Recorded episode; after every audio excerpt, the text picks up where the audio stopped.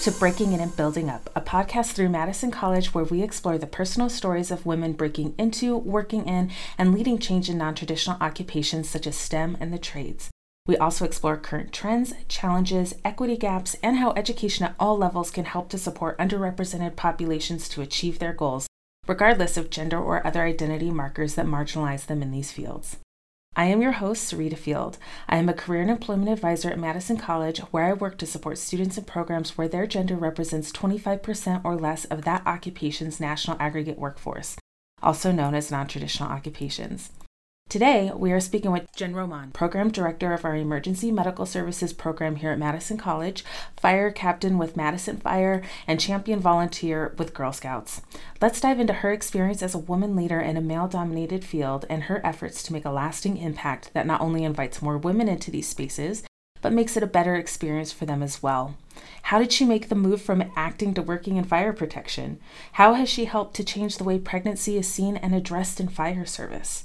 How is she inspiring the next generation of young women to be leaders in any field they choose? Today, we explore all that and more. Handshake is the number one way students find jobs and connect with employers. Students enrolled in one degree college credit are automatically registered and may use single service sign on to access this site. They just need to finish the registration process and complete a profile.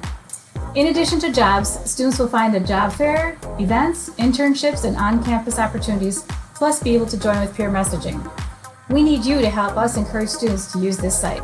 Contact Current Employment Services at Madison Area Technical College 608 243 4598 or email us at currentemployment at madisoncollege.edu.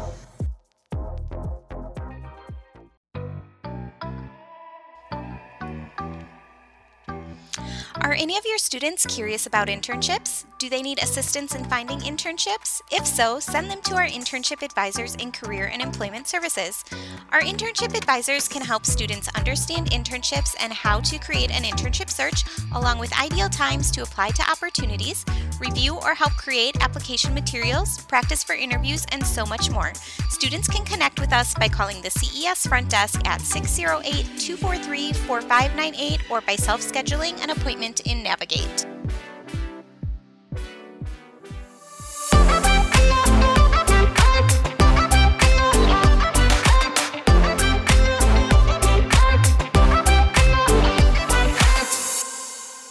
All right, Jen. So tell us a little bit about your current position here at Madison College. Currently, I'm serving as the program director uh, for EMS in um, the Human and Protective Services area. Um, after working for the college since 1995, I started as a part timer and then was a full time instructor, and now have moved into the administrative role. And in addition to being the EMS uh, program director here at Madison College, you're also the fire captain at Madison Fire and you volunteer extensively with Girl Scouts. Can you tell us a little bit about your position with Madison Fire and Madison Fire, I serve as a fire captain in the EMS division, and our responsibilities um, include training and licensing of all of our personnel, around 400 um, when we include Truax Fire. Um, in addition to all of our assets and inventory for EMS, so that you know includes four by four bandages up to you know our forty thousand dollar monitors. Um, so I, I serve in an administrative position there now as well. Um, I've been a paramedic since I was hired in 1998. So I do still ride on the ambulance on occasion, just not every day. Um, and of course, you know, with the City of Madison Fire Department, we are all firefighters and EMS professionals. So it's been a long and happy career at Madison Fire. Um, with the Girl Scouts, I a long time ago, so like 1989, a friend of mine said, "Hey, you want to buy some Girl Scout cookies?" And I said, "Just tell me more about this. You know, what do you what do you do in Girl Scouts, and what's that like?" And um, I started volunteering with her Girl Scout troop. Her name is Bonnie, and um, I just really loved it. I love what the organization stands for. So, um, since that time, since 1989, I have served in many capacities as a volunteer for Girl Scouts. uh, troop leader and cookie chair and uh, event planner and all those sorts of things. And currently, I am the chair of Camp Hero, which is a, a camp that sort of combines my EMS and fire experience with Girl Scouts to bring something really amazing to the girls in our community. That's a lot. Uh, how do you balance all of that? Great question. I think I, have heard um, the phrase when you want something done, ask a busy person, because we are really, really, really good at time management. Um, and I'm lucky that, you know, my jobs and also my interest in Girl Scouts sort of overlap.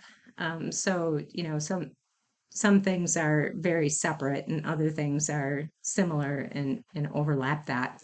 But I also want to share share a story about that particular question. I had taken my Girl Scout troop to meet Justice Shirley Abrahamson.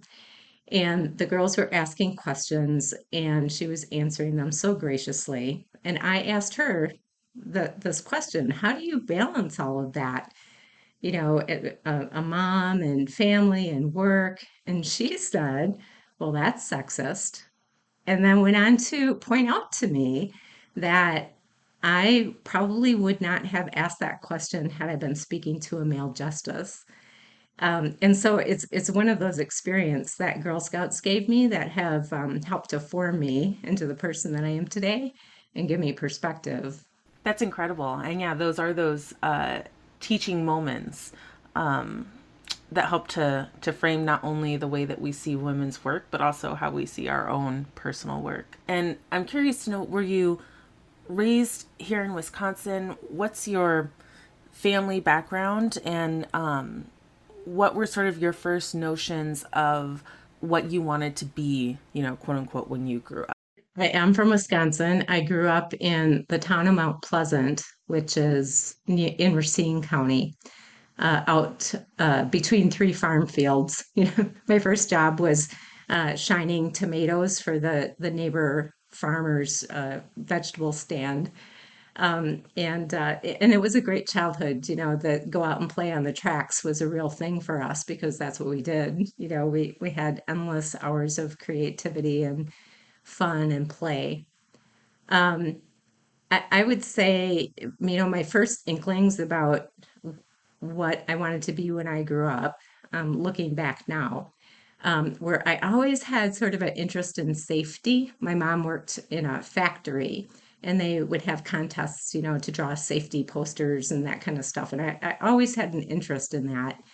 Um, but when I'm absolutely honest with myself, I always wanted to be a teacher. As soon as I knew what a teacher was, I would role play that.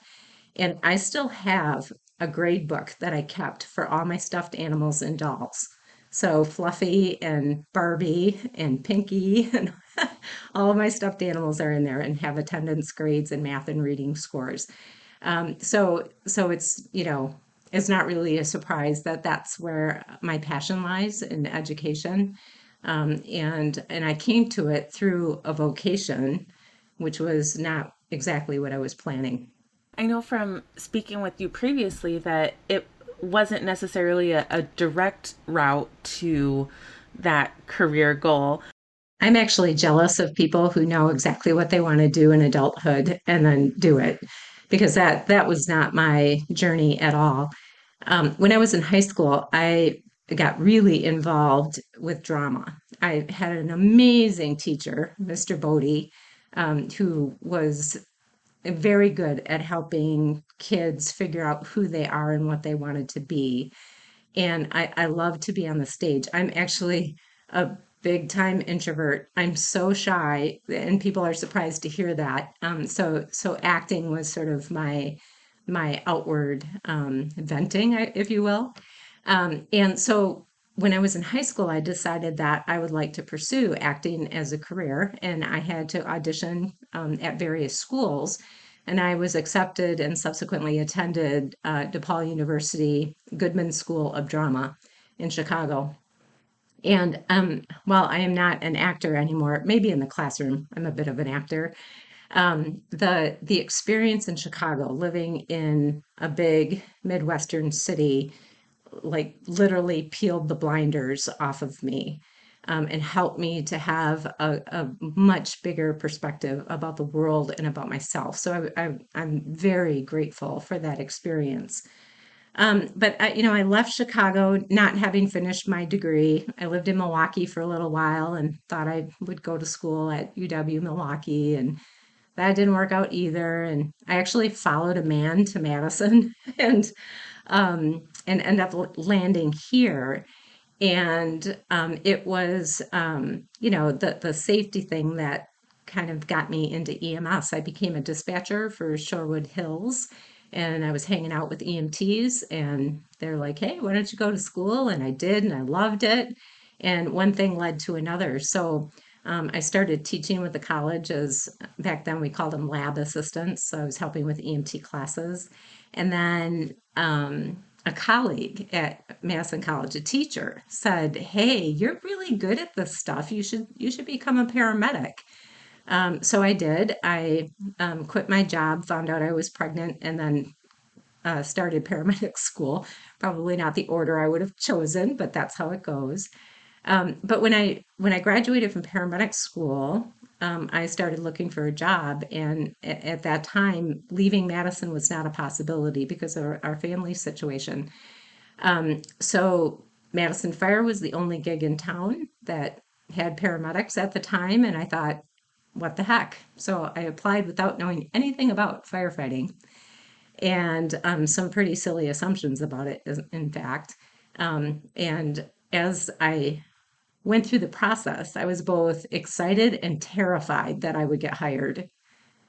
So, as I said before, it all turned out okay. And now um, I've been with the fire department for 23 years and have been uh, in EMS for over 30. What an incredible journey. And what has your experience been like being a female firefighter and captain? That is a difficult question to answer. So, um, and I can come at it from a couple of different ways. So, one is it is an incredibly fulfilling career all throughout my career. I, you know, getting paid to help people like that, that's the dream job for me.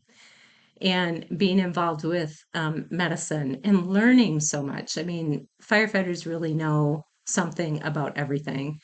Um, and they they are incredible people. They really are. They're they're people who who put others um, ahead of themselves, and that's been wonderful. Um, but I also have to talk about the other side of it, and that is, um, you know, the isms. There there's only four percent um, of females in the firefighting profession nationwide. Here in Madison, right now, we're at eleven percent. And when you are such a tiny minority in a larger group, there are a lot of things to overcome. And because of my gender, I'm a minority in that um, field of work. And it, you know, there's there is something every day that I have to overcome, and sometimes it's you know minor, like we only get three choices of pants on our clothing allowance because the men have three choices of pants and that's seen as equal. And it doesn't matter that men have four basic body types and women have 14. So so there there are you know minor things like that, like your pants. Um, and then there are major things like up until recently, we didn't have a formal policy for women who got pregnant and then um, uh, were breastfeeding their babies afterward. And firefighting is dangerous. Like we come into contact with a lot of different chemicals, even you know our turnout gear and such. Um, and um, the pregnancy was be, being handled on a case by case basis. Sometimes it was treated as an illness. Sometimes it was treated as an injury.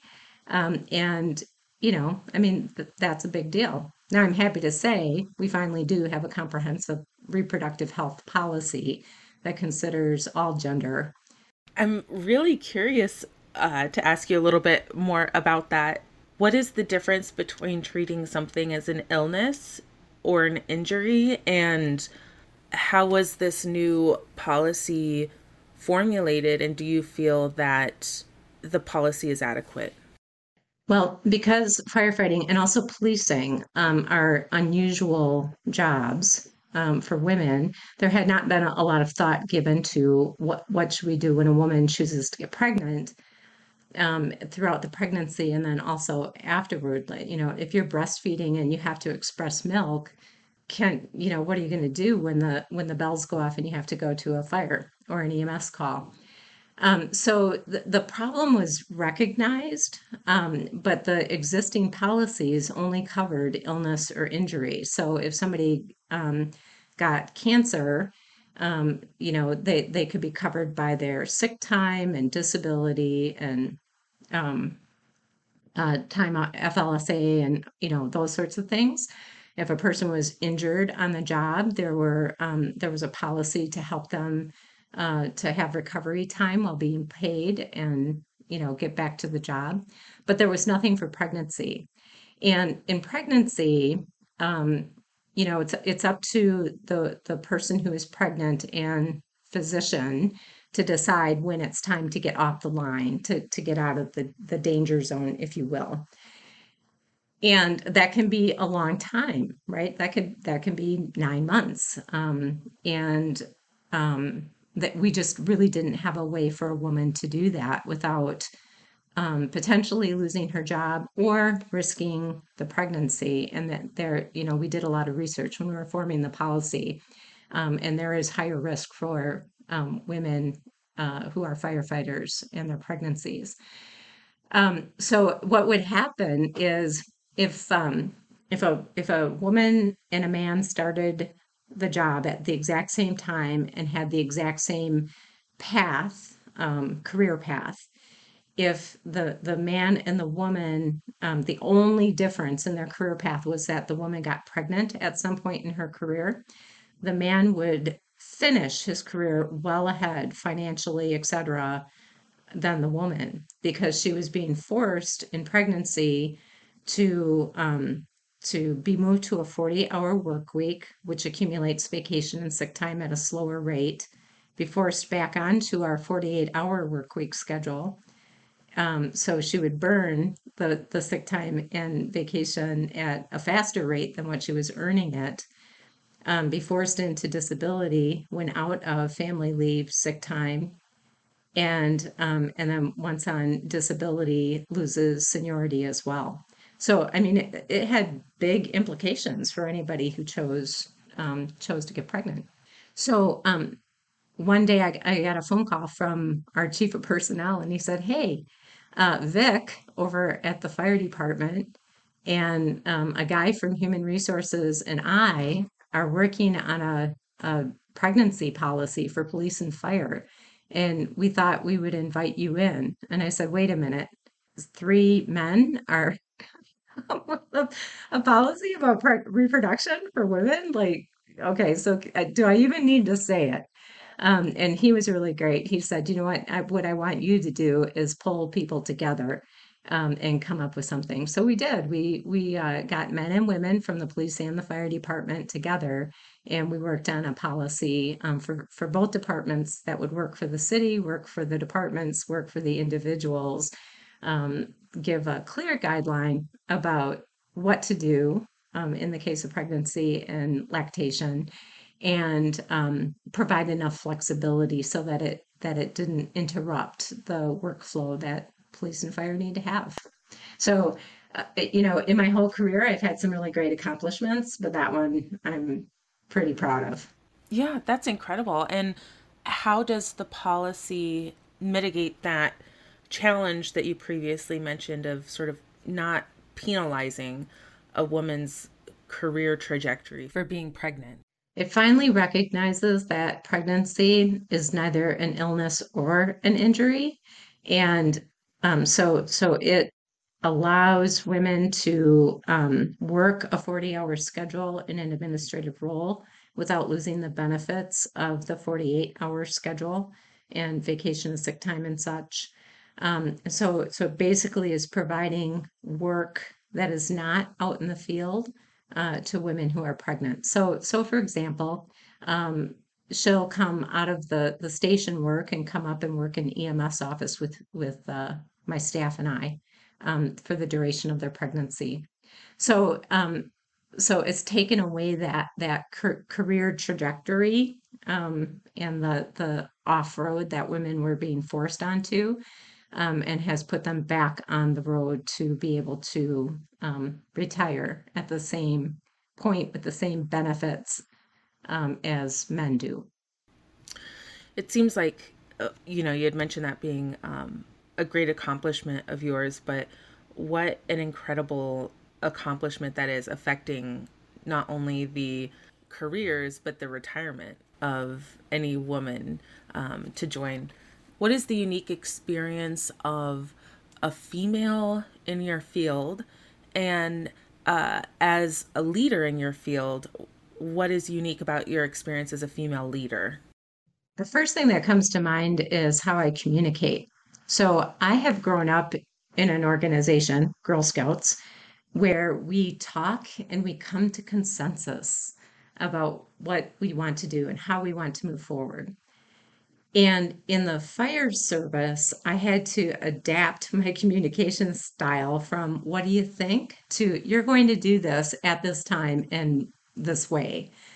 Um, so a, a, a, way more direct um, style of communication. So so that's just one thing of many that I've had to adjust to as a leader in the fire service. Um, my male colleagues are wonderful people. They really, really are. But they have never experienced life as a woman, and they've never experienced firefighting as a woman, woman or um, as a a, leader, right? They they just don't have that perspective, no more than I have the perspective of being a man. And so um, I feel like a lot of my days are trying to get the majority group to listen. Listen to what we have to say. Listen to us when we say our pants don't fit and it's not good enough for a 24 hour shift. Listen to us when we say we can't throw a ladder that way we need a different technique. Help us learn something different. I um I I read this great book. It's called The Loudest Duck by um uh, Lisa Lisworth. Lisworth. Sorry. I, oh my goodness, I should should know her name. Um, but in the book, she presents an analogy that I think um, illustrates what I experience as a minority in the firefighting profession. So she, she suggests if an elephant and a mouse were forced to live in a room together, what does the elephant need to know about the mouse? And she suggests probably nothing. I mean, the elephant might be curious about the mouse, and the elephant might really want to get to know the mouse, but the elephant really doesn't need to know about it. What does the mouse need, need to know about the elephant? everything because its very survival depends on it. So when the mouse decides that it's going to cross the room, it needs to, to strategize and think, well, if I stick close to the walls, it's going to take me longer, but at least I won't get stepped on. And so, so as a minority in this very strong majority group, I live my life strategizing everything. And it's stressful and it's tiring and it influences me sometimes in, in a negative way and in environments where I don't want to be strategizing. Um, and I wonder what it would be like to be an elephant and not have to think so hard every single day.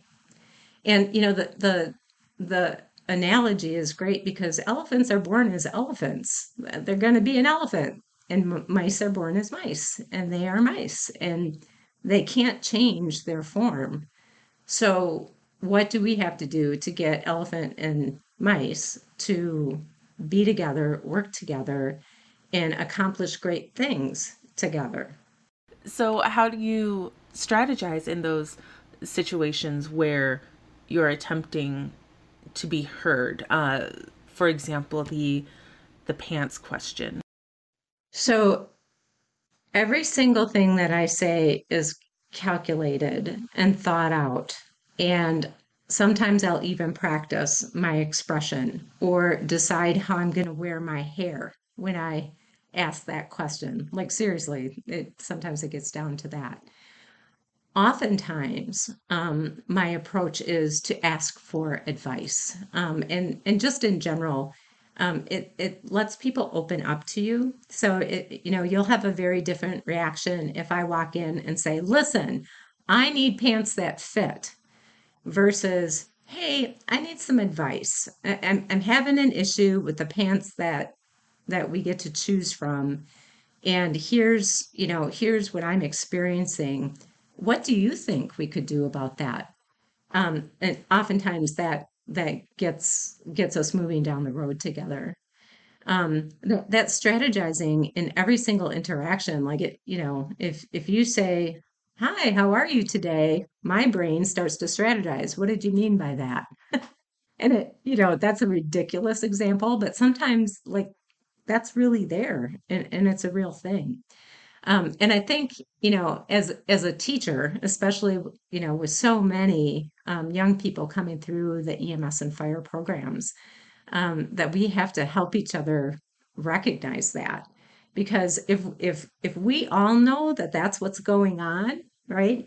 I have let you in on my secret about strategizing, then you can help me strategize, and I can do the same for you if we're honest with each other about perspectives and that we're fully committed to knowing each other and helping each other.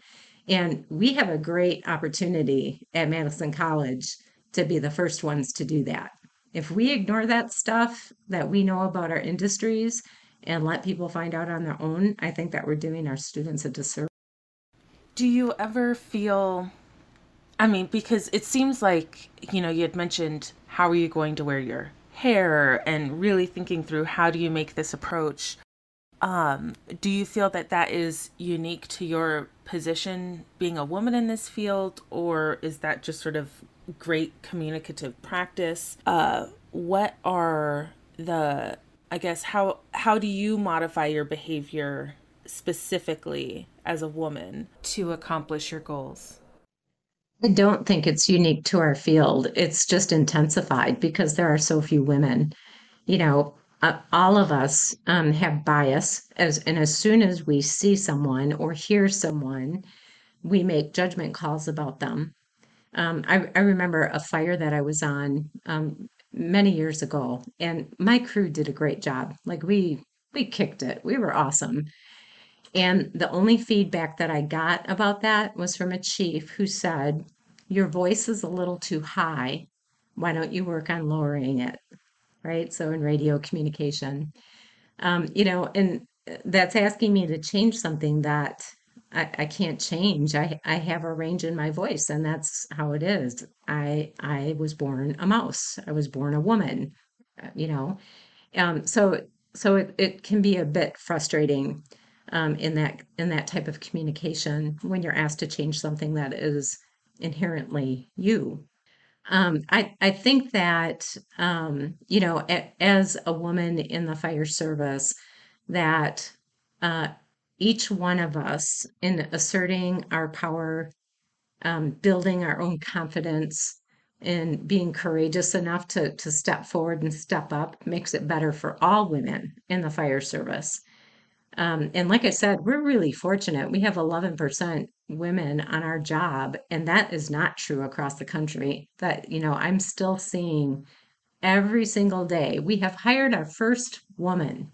We have promoted our first woman, and which blows me away because I thought we were well ahead of that, but we're not in the in the fire service. Um, so, you know, there are differences between the genders. Um, we are we are all capable of being firefighters. We we all can do it. Um, it's just that you know I'm going to do it differently than my male colleagues.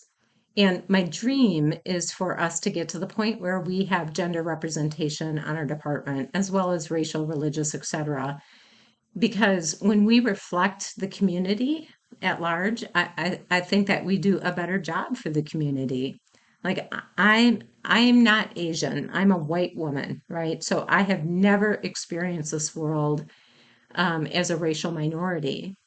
So I need colleagues. I need people in my life to teach me to to be there when we serve um, people of those communities. That's really important.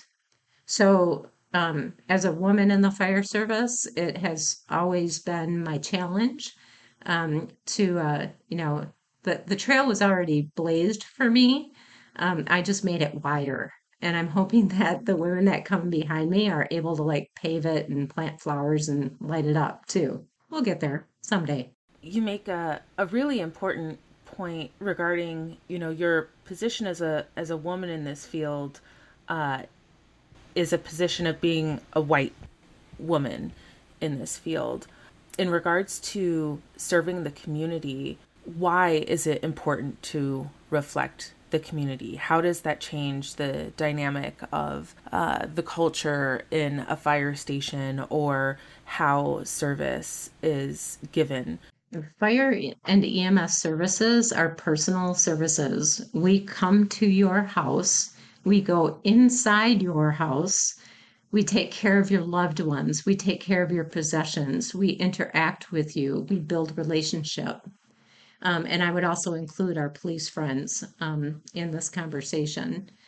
So if I have only ever experienced the world as a white woman and I have no interest in thinking about other groups, all of my in, my interactions with the, the community members are going to be as a white woman.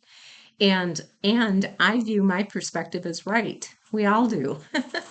so um so I I we need to have um, diversity in our work ranks that reflects the community so that we are better able to serve.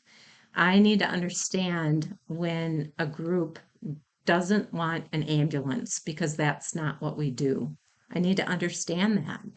And I need to understand that some people are not going to want to talk to a white woman they would rather talk to my African American male partner.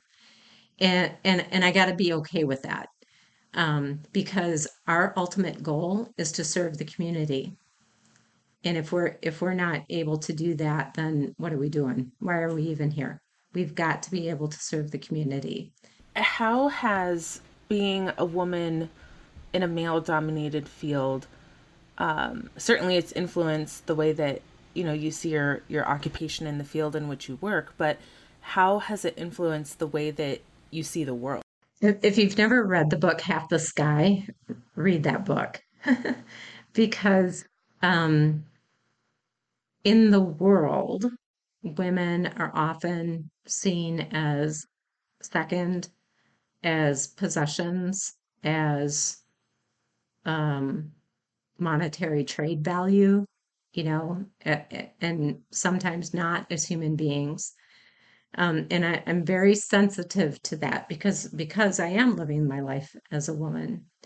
So in every in every place where we where we exist, whether that is work or club or your personal life or whatever, um, what I would say is that we we need to start to be better humanists right? And love everybody who's a human being.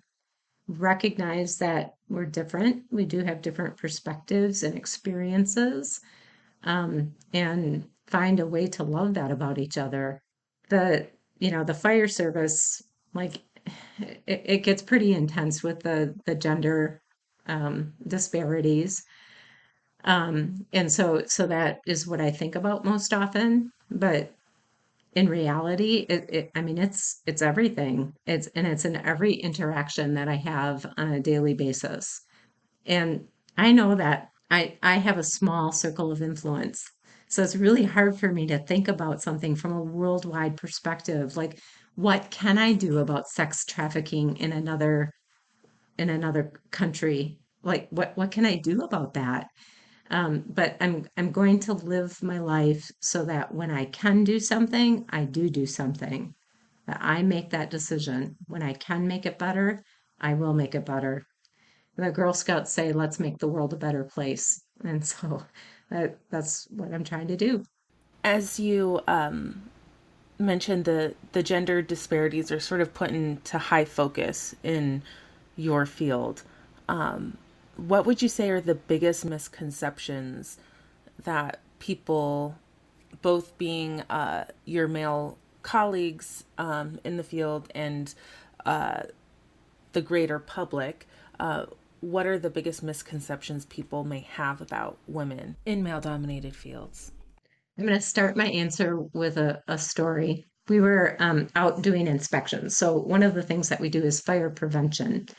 And we go out and we inspect um, public buildings to make sure that, you know, the smoke detectors are working and the exits aren't blocked and all that kind of stuff.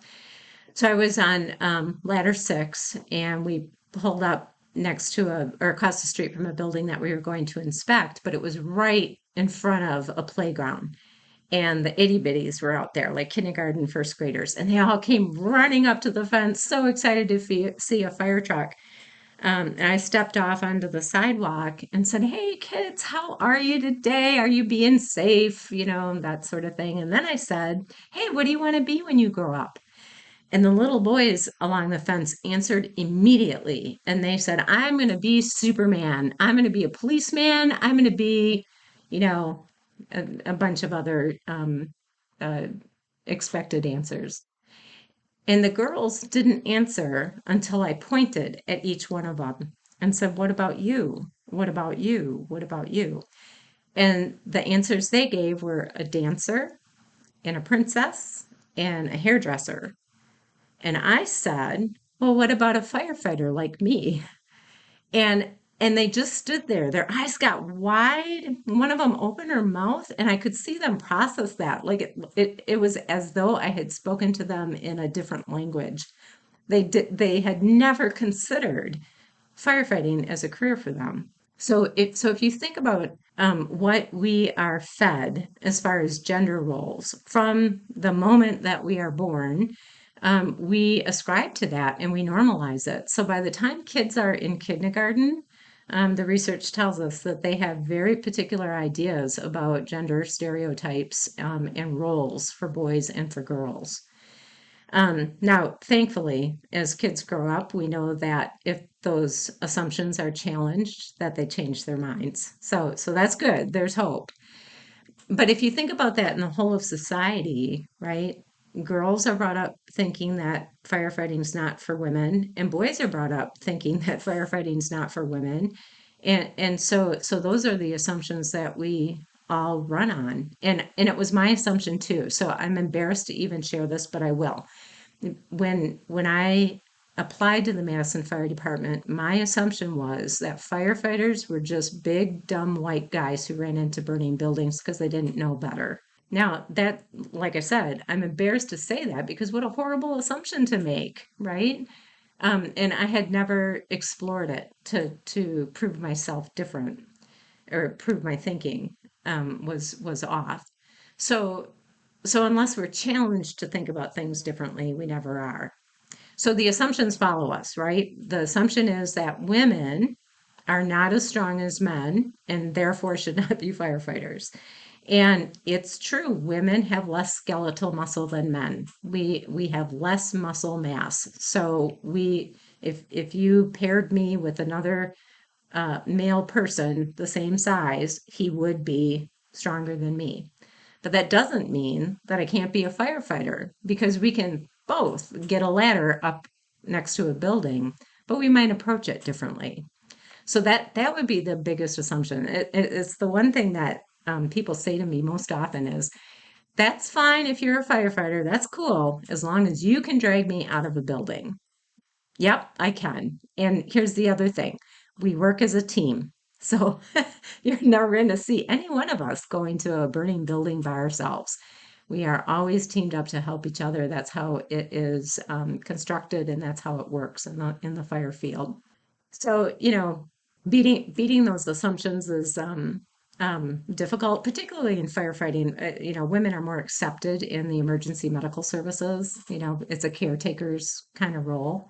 Um, but oftentimes we see in pre-hospital that that EMSs um, are part of a fire department, like Madison Fire Department. There, there are exceptions to that, but that's that's the model in much of the United States, especially in um, larger urban areas. Um, so you know, we'll keep working on it um, I challenge all of you to go to the media and try to find a tough female firefighter in the media. You can watch Chicago Fire for a little while, but they're still all wearing tight pants and t-shirts, you know, and have flowy long hair. Um, but when, when you see that stuff, like stop and and think, what what what's happening here? Why are they portraying women like that in this show? And you know, you just you become more aware of um, of what's happening to us from childhood.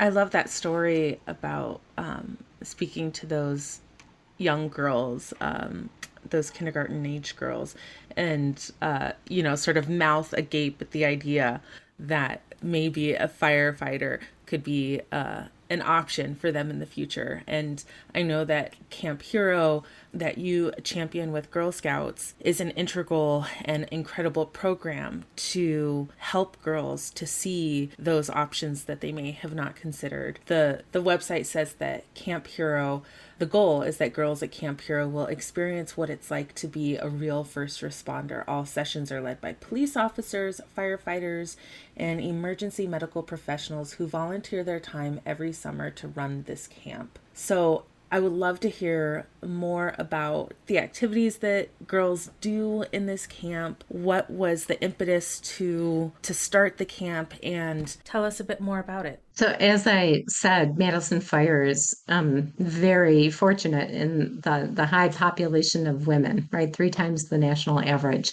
Um, and that is also the same for our, our police department. So, you know, we, we live in a, a unique place in that regard through my career, um, whenever women saw each other, we were like, what can we do about this? How do we recruit more people into the fire service? And there, there's a lot of talk about that at lots of different levels. So among the women and among administrators, because there really is um, a, a, desire to, to change the workforce. Um, but you know, the the attempts were, you know, not not really effective. We would recruit some women, a lot of word of mouth sort of thing. Um, but we weren't addressing the problem. And that, that problem is, is that kids are conditioned to think about what they can be when they grow up from the time that they were little. And so so we we talked about that a lot. Um, I, I did quite a bit of research about that and you know where kids are at uh, in different developmental stages. And um, about um, 11 years ago, I found myself in a position where I had some ascribed power at Madison Fire and had built really great relationships with um, our administrators, our union, and women on the job. Um, my husband is a retired Madison police officer, so um, we had great connections through the police department as well. Um, I was teaching for Madison College all over our district. So I had a lot of friends in fire and EMS and, and colleagues that I was seeing on a pretty regular basis. Um, and I had been w- with Girl Scouts for quite a long time and had developed um, I think, into the leader that they wanted me to be. And um, and and I thought, you know what? I can get some people together, and while we may not be able to change the whole world, we're going to do something right here in in our area. We can do this. Um, so I, I, I chose people from different walks of life, uh, men and women, and I brought them together in a room. And I said, "Okay, so here's the problem. What can we do about it?" And that that group started to brainstorm, and they eventually landed on, "Let's start with an experience for kids so that they can at least think about it. We'll introduce them to the stuff and they can at least think about it. Um, and that idea is what um, generated um, Camp Hero. Camp Hero is uh, experience for, for girls um, going into kindergarten all the way through graduated from high school and we actually do a camp hero for women program um, as well and and our, our main objective is to help those girls build their courage, their confidence, and their character through through the activities that we do at camp while we introduce them to the protective services. And so while they may not grow up to be firefighters or police officers or, or EMTs, um, we're giving them life skills. That group of founders uh, partnered with lots of different people.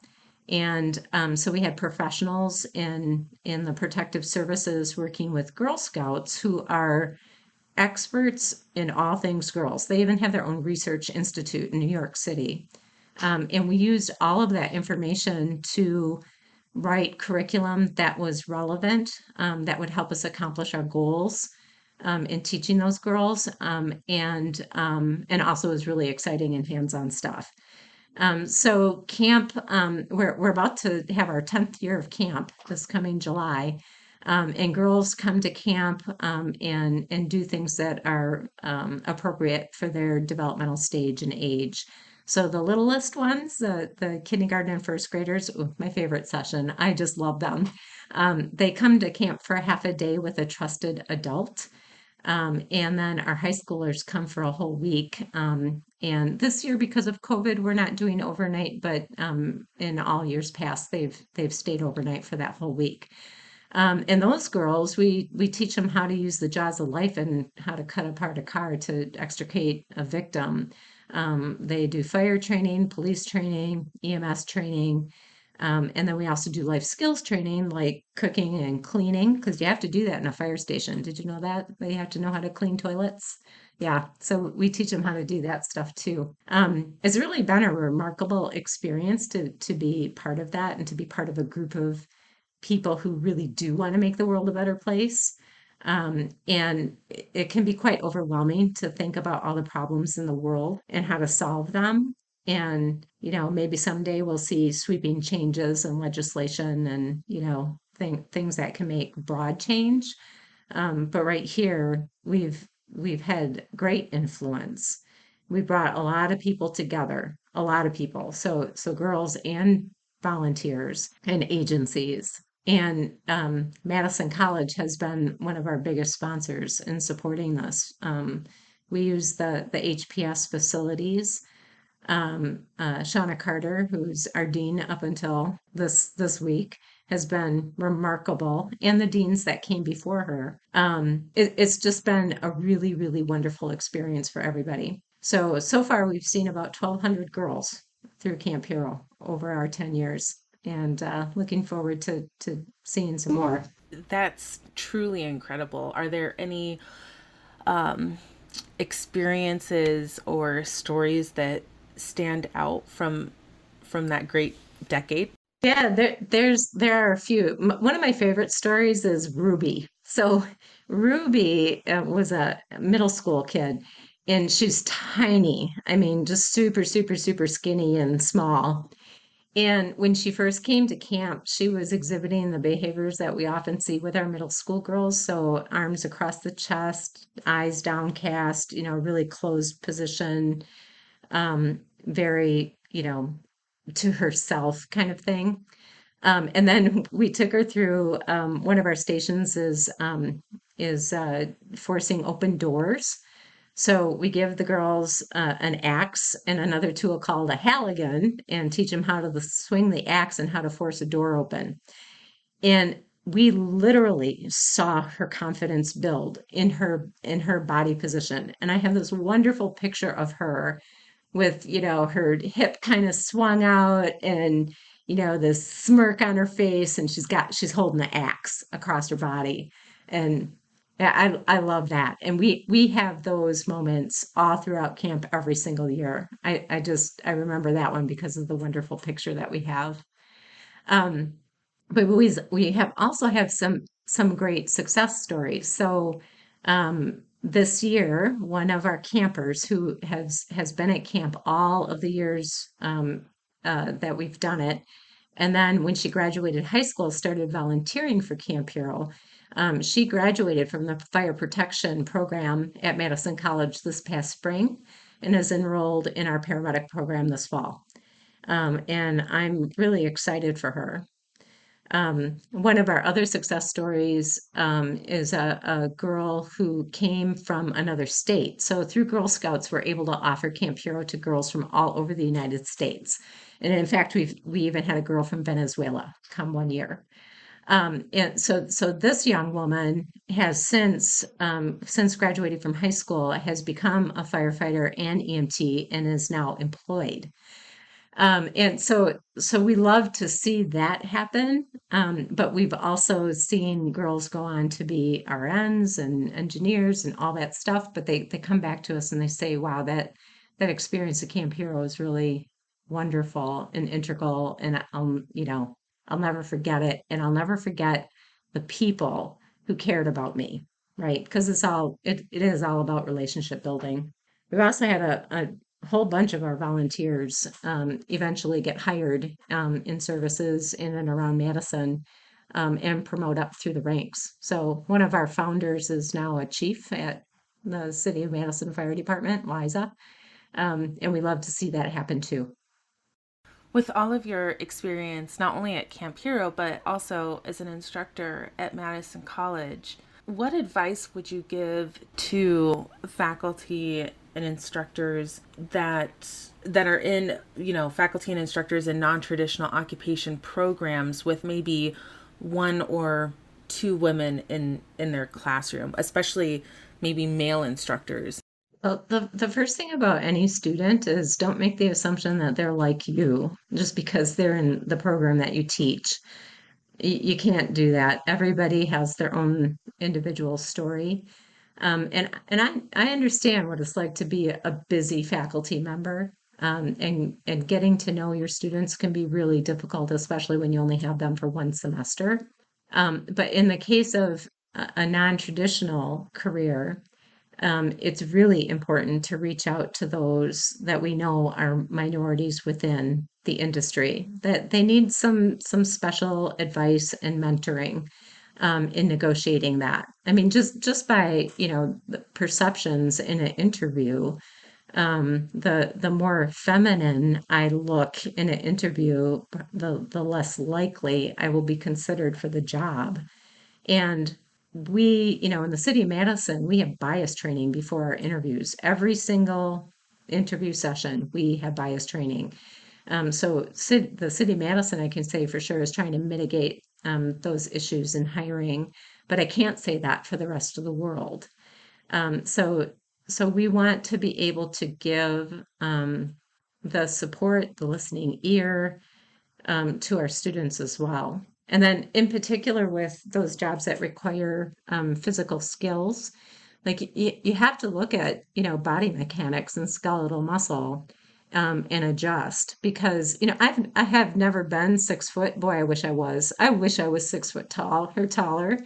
Um, and so I don't really have any idea of what it's like to carry a ladder up to a roof if you're six feet tall and how your legs bending your legs can interfere with the climb because I don't have any problem with the climb my challenge is is uh, getting leverage on the ladder that I'm carrying on my shoulder to actually get it up to the roof. So as an as a instructor, you need to look at those things and be patient and figure it out. Um, I had a, a, lieutenant on the job, um, one of my, a mentor throughout my career, Ron Schwen, and um, he he he drilled us hard. He wanted to make sure that we knew our jobs, and I'm so grateful for it. Well, one day we were doing ladder work, and when we have extension ladders, and the extension ladders lock in with a a, um, a thing called a dog, and the dog when the dogs are locked, then the the ladder won't suddenly collapse. So the way that you know that the dogs are locked is you look at them. So as you raise the extension ladder, you tilt your head up and you look at the dogs. And he noticed that I wasn't doing that. And he's like, Jen, that's basic. Why aren't you looking at the dogs? Well, here was the problem that he helped me eventually figure out and um, figured out a solution. Because I'm smaller size, when I wear my SCBA pack on my back, and because I'm a woman and I have hips, the pack is up higher and the SCBA bottle is up higher. So when I tilt my head back, the back of my helmet hits the bottle and I can't fully look up to see what's above my head. So when I put a ladder up, the first thing I have to do is loosen my SCBA straps and let it drop down further on my waist so that I can actually tilt my head back and look at the dogs. Interesting, huh? Yeah, that's that's fascinating. But um, you know, I love hearing that, you know, there there are workarounds. There are ways to address those differences. Um, thank you so much for spending this time with me today. I would love to know what would you like to leave our our listeners with, whether it be you know any more nuggets of advice for staff and faculty or to women that may be considering a, a field um, where they are a minority the the honest truth is that you already know what to do to make the world a better place. You know what you're able to do, what you're interested in doing, what you're capable of doing. So now I just challenge you all to do it. Thank you again so much, Jen. For more information about our fire protection and EMS programs, you can visit madisoncollege.edu. And for more information about Camp Hero, you can go to gsbadgerland.org.